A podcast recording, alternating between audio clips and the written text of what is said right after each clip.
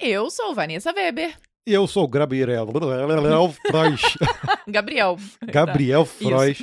e você está no compilado do Código Fonte TV.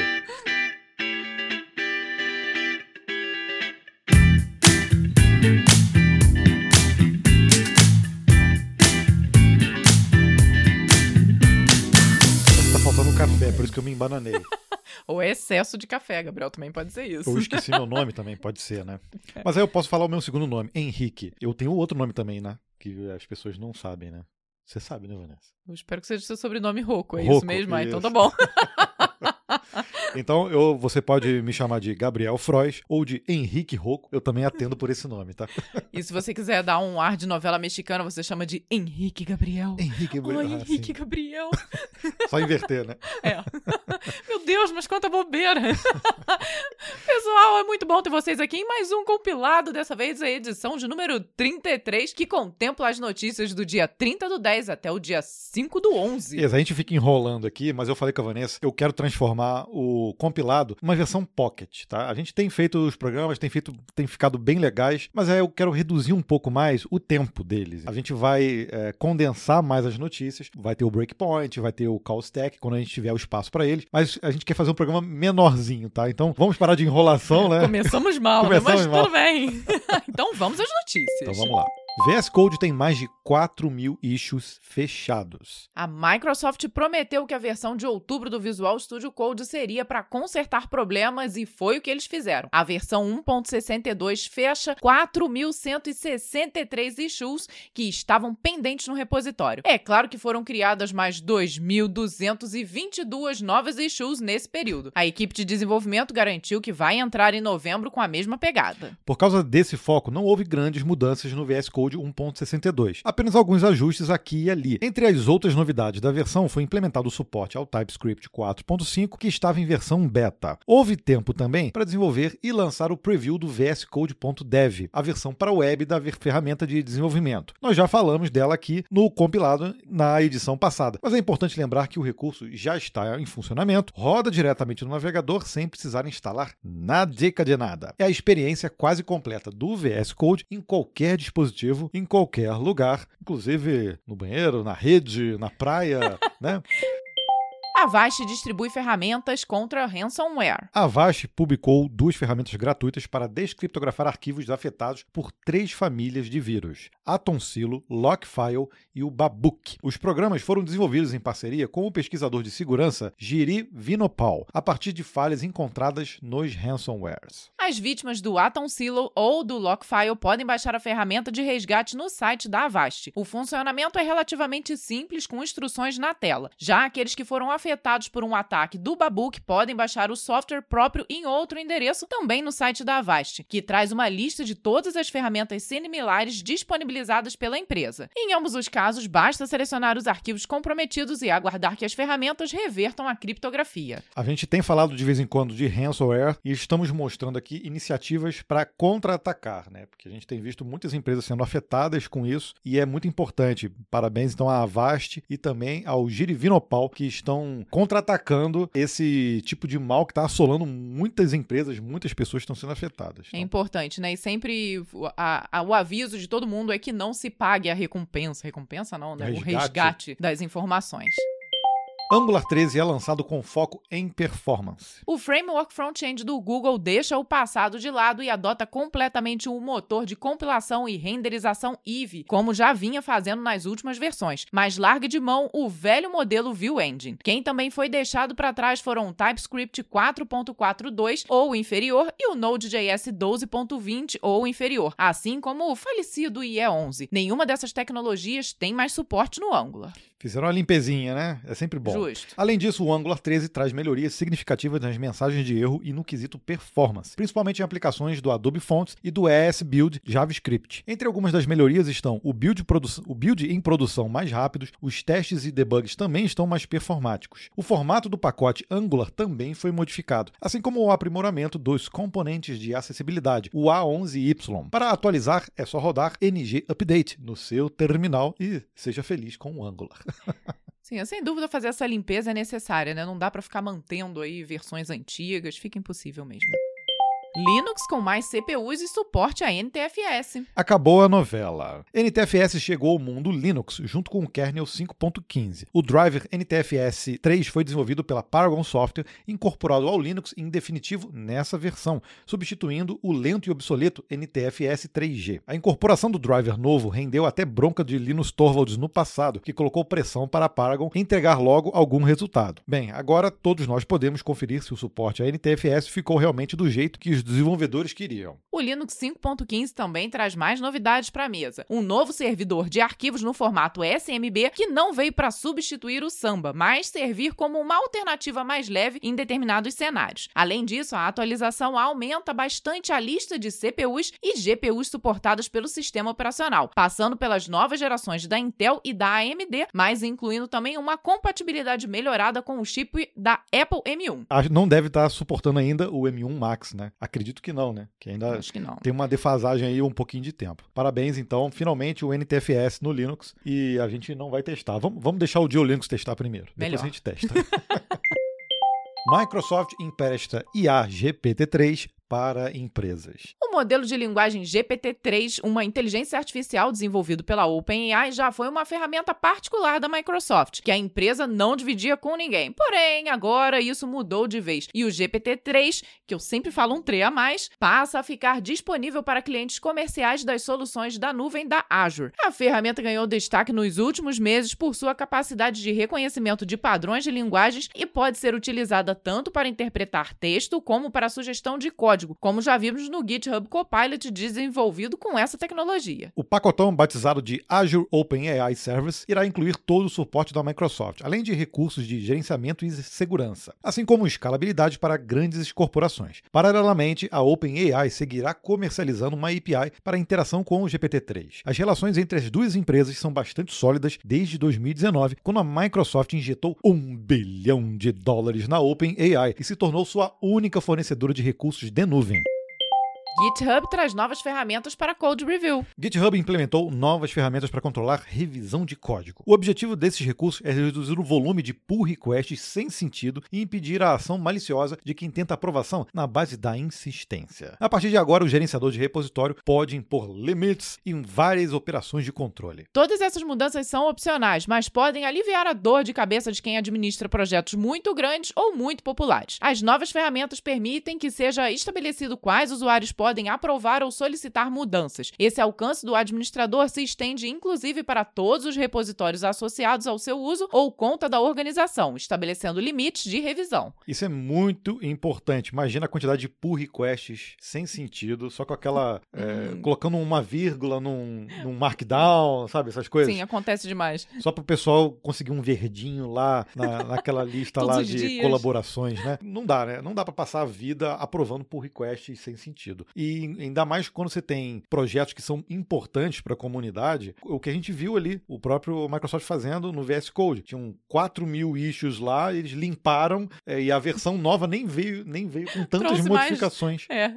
mas já trouxe mais 2.200. É. Né? pois é, então esse realmente é um trabalho infinito né, de moderação. A gente que trabalhou já bastante tempo com sites também, tanto o código-fonte, que era colaborativo, e a gente tinha um trabalho gigante de moderação nele, mas com outros projetos nossos também, colaborativos, e a gente sabe que esse tipo de trabalho. A gente dá mais trabalho do que o próprio desenvolvimento. É, é verdade.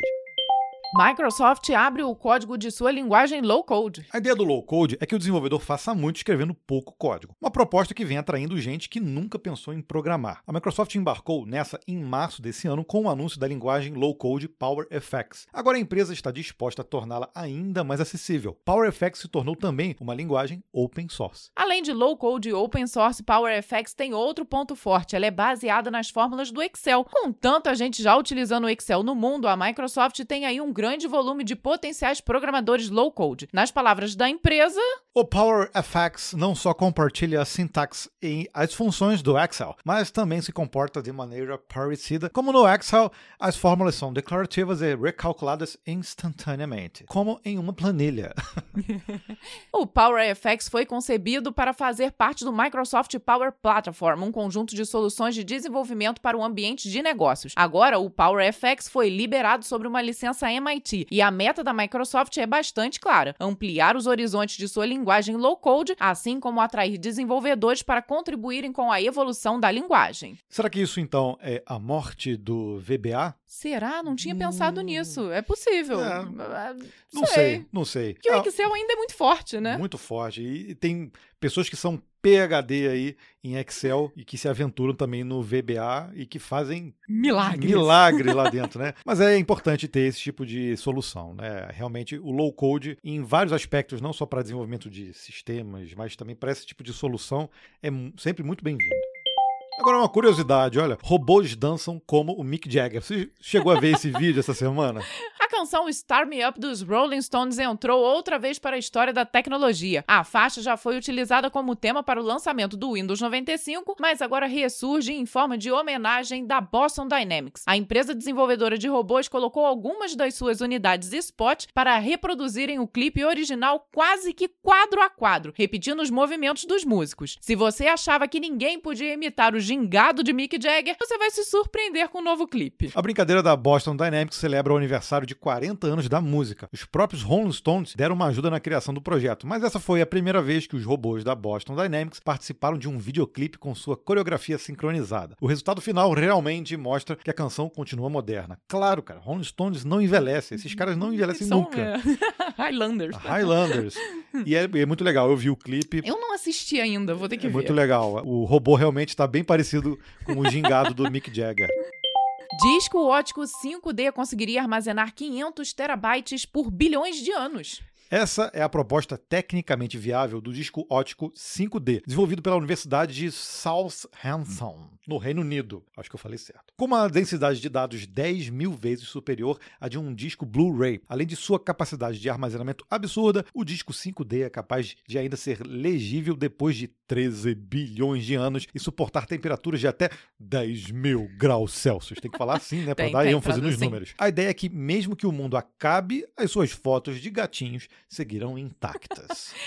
Agora, como o disco pode ser 5D se a gente vive em um espaço tridimensional? Esse milagre é conseguido com três camadas de pontos em nanoescala em um disco de vidro. O tamanho, a orientação e posição desses pontos, em 3D mesmo, fornecem as tais cinco dimensões usadas para codificar os dados. Essa tecnologia já havia sido apresentada antes, mas com velocidades impraticáveis. Os pesquisadores conseguiram agora melhorar o processo. A gravação ocorre a 230 kilobytes por segundo. Encher um disco de 500 terabytes acaba levando dois meses sem a chance de gravar de novo. Porém, não é nada impossível e terá uso sem dúvida. Para a gente eternizar informações, né? como backup e essas coisas assim, esquece as, as fitas. Vamos agora começar a gravar em disco de vidro.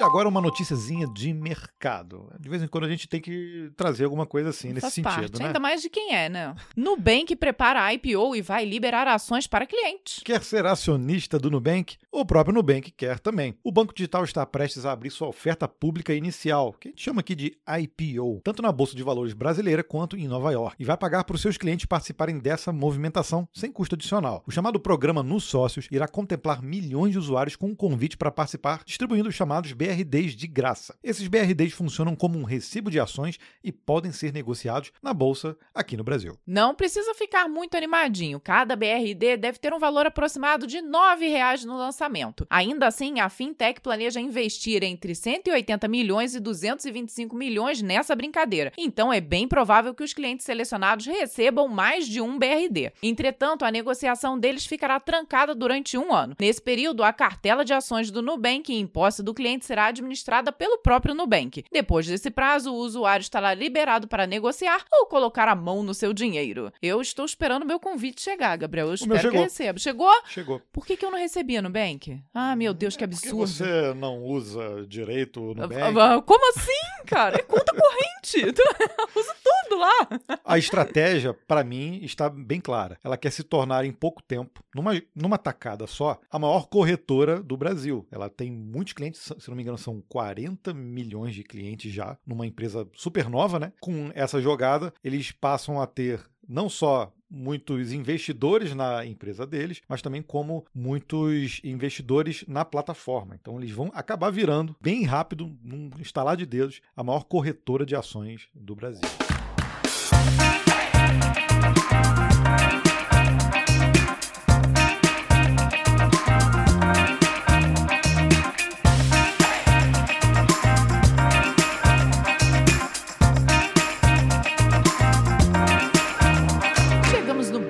Breakpoint, aquele momento onde a gente conta aqui um caos, uma história que você selecionou através lá da nossa área no YouTube, onde nós colocamos uma enquete todos os domingos. A área de comunidade do nosso canal. E você pode escolher entre três opções de histórias. A gente geralmente coloca a enquete aos domingos, às vezes falha um pouquinho. Tem, sempre tem lá três opções para você escolher. Nessa semana tivemos 2.236 votos na enquete e as foram as seguintes opções: O dia em que o meme assombrou Gabriel história real. Eu quis contar essa história porque eu achei que o pessoal ia escolher isso, né? Passou Halloween, Halloween aí. e é uma história de verdade mesmo. Ela vai voltar depois, tá? Ela não ganhou, infelizmente. Segunda opção foi porque decidimos construir nossa casa ao invés de alugar. Essa também é uma boa história. A gente sabe que muitos programadores aí também estão nesse momento aí da vida de decidir por casa própria, onde morar. Tem muita gente se mudando também por conta de trabalho, né? E a terceira opção foi Gabriel criou um game para uma feira internacional. Olha, o fato é que ficou tudo ali muito próximo, viu? Foi disputado. Foi. Mas quem ganhou com 39% dos votos foi justamente o Gabriel, criou um game para uma feira internacional. Então, conte-nos, Gabriel. Eu trabalhei por muitos anos no site Cifras e também em outros projetos relacionados à música. Então, essa feira internacional que eu me referi era a Expo Music, que acontecia anualmente em São Paulo e era considerada, se não me engano, a maior feira de música da América Latina. Então, é considerada assim uma feira internacional porque iam muitos músicos e muita gente desse setor todos os anos. E foi um dos primeiros eventos que eu participei e fiquei, ficava impressionado com a quantidade de pessoas que, que iam lá. Funcionava geralmente lá no Expo Center Norte, teve alguns anos que foi no AMB, mas a feira era muito gigante. Eu trabalhando no Cifras, a gente tinha interesse em ter um espaço dentro dessa feira, falar um pouco mais direcionado ao público que também que consumia música, né? Além de consumir cifras lá no site, né? Eu conversando bastante com o sócio da empresa, que era o Peter Jordan, que todo mundo conhece hoje como o Peter lá do canal Ei Nerd, a gente decidiu então entrar com uma parceria em, de uma marca e a gente desenvolve, desenvolveria um game onde o público da feira jogaria ali o game é, unindo as duas marcas, né? E as pessoas que ganhassem poderiam tirar ali brindes, algumas coisas legais assim durante a, o evento. E aí com a minha equipe de TI a gente foi bolando que tipo de jogo que a gente poderia fazer. Já que somos do site Cifras, que tal então a gente bolar um jogo em que a gente também fizesse de alguma forma o músico, né, ou o jogador, é, tentar usar a sua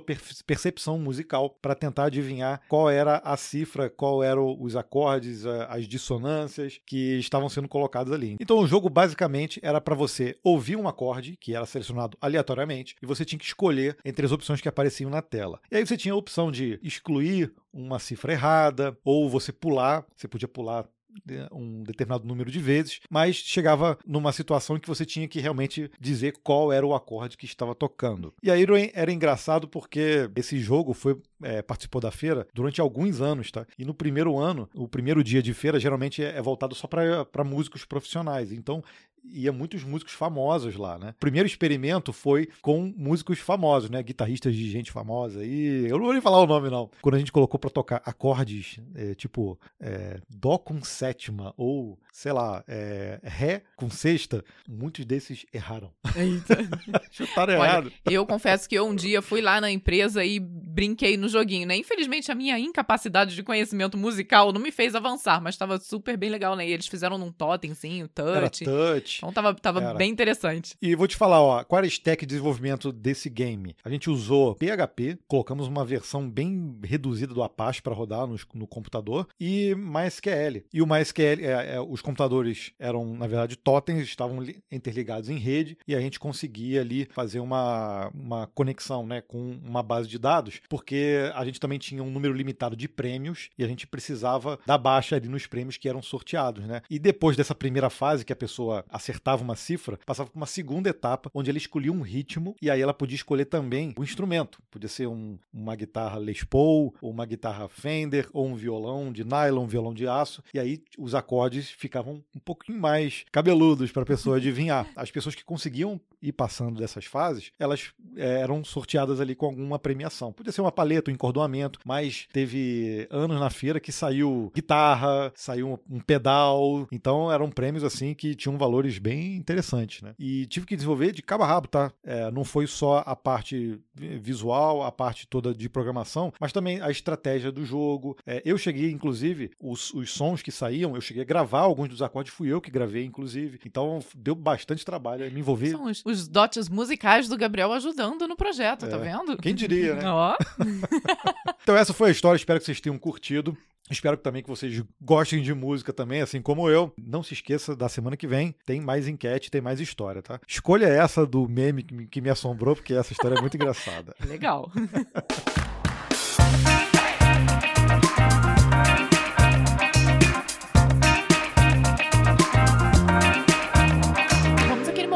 gente falar um pouquinho do que aconteceu no canal Código Fonte TV. Tivemos dois vídeos essa semana, bem legais. Conta pra gente, Gabriel. O primeiro foi um mão no código super especial, aquele mão no código que em parceria com a Red Hat. E o tema principal foi sobre GitOps. Você já ouviu falar? Você já tentou uma vez criar clusters Kubernetes? Pois é. Lá tem um mão no código na prática, mostrando como, a gente, como se faz isso. O segundo vídeo, lançado na quinta-feira, nós fizemos uma versão incrível diretamente de nossa cama. Mas fiquem tranquilos, não tem nada demais.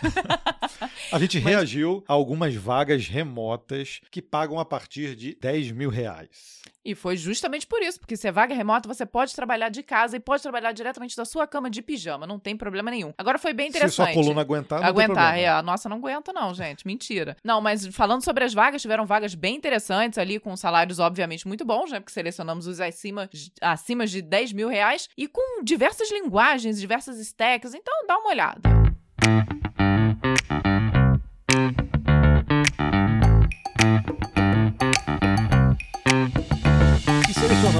nesse episódio dois comentários que vieram dos nossos CDFs lá no canal. O primeiro veio do Carlos Sulzer Pego, que comentou no vídeo Que faculdade faríamos em 2022? E ele comentou assim: Fiz a DS em 1999, depois de uma pós em .NET e um mestrado em pesquisa operacional. Fui professor universitário durante seis anos, mas o que não nos ensinam é que a faculdade é uma iniciação científica que deveria ensinar e incentivar os alunos a estudarem e pesquisarem, serem autodidatas. Faz muito sentido. Total. A gente acaba entrando num lugar comum dizendo que a faculdade não me forma como programador, mas a faculdade te ensina a pensar e te ensina a ter um embasamento científico que vai te levar para qualquer lugar que você queira posteriormente. Né? Por isso que é importante sempre ter essa noção de que, independente se tem é, faculdade ou não, nós sempre seremos autodidatas. O segundo comentário veio justamente no vídeo do compilado e veio da Tulane C. da Silva. Passando aqui para dizer que ano passado, no meu aniversário de 40 anos, eu decidi migrar de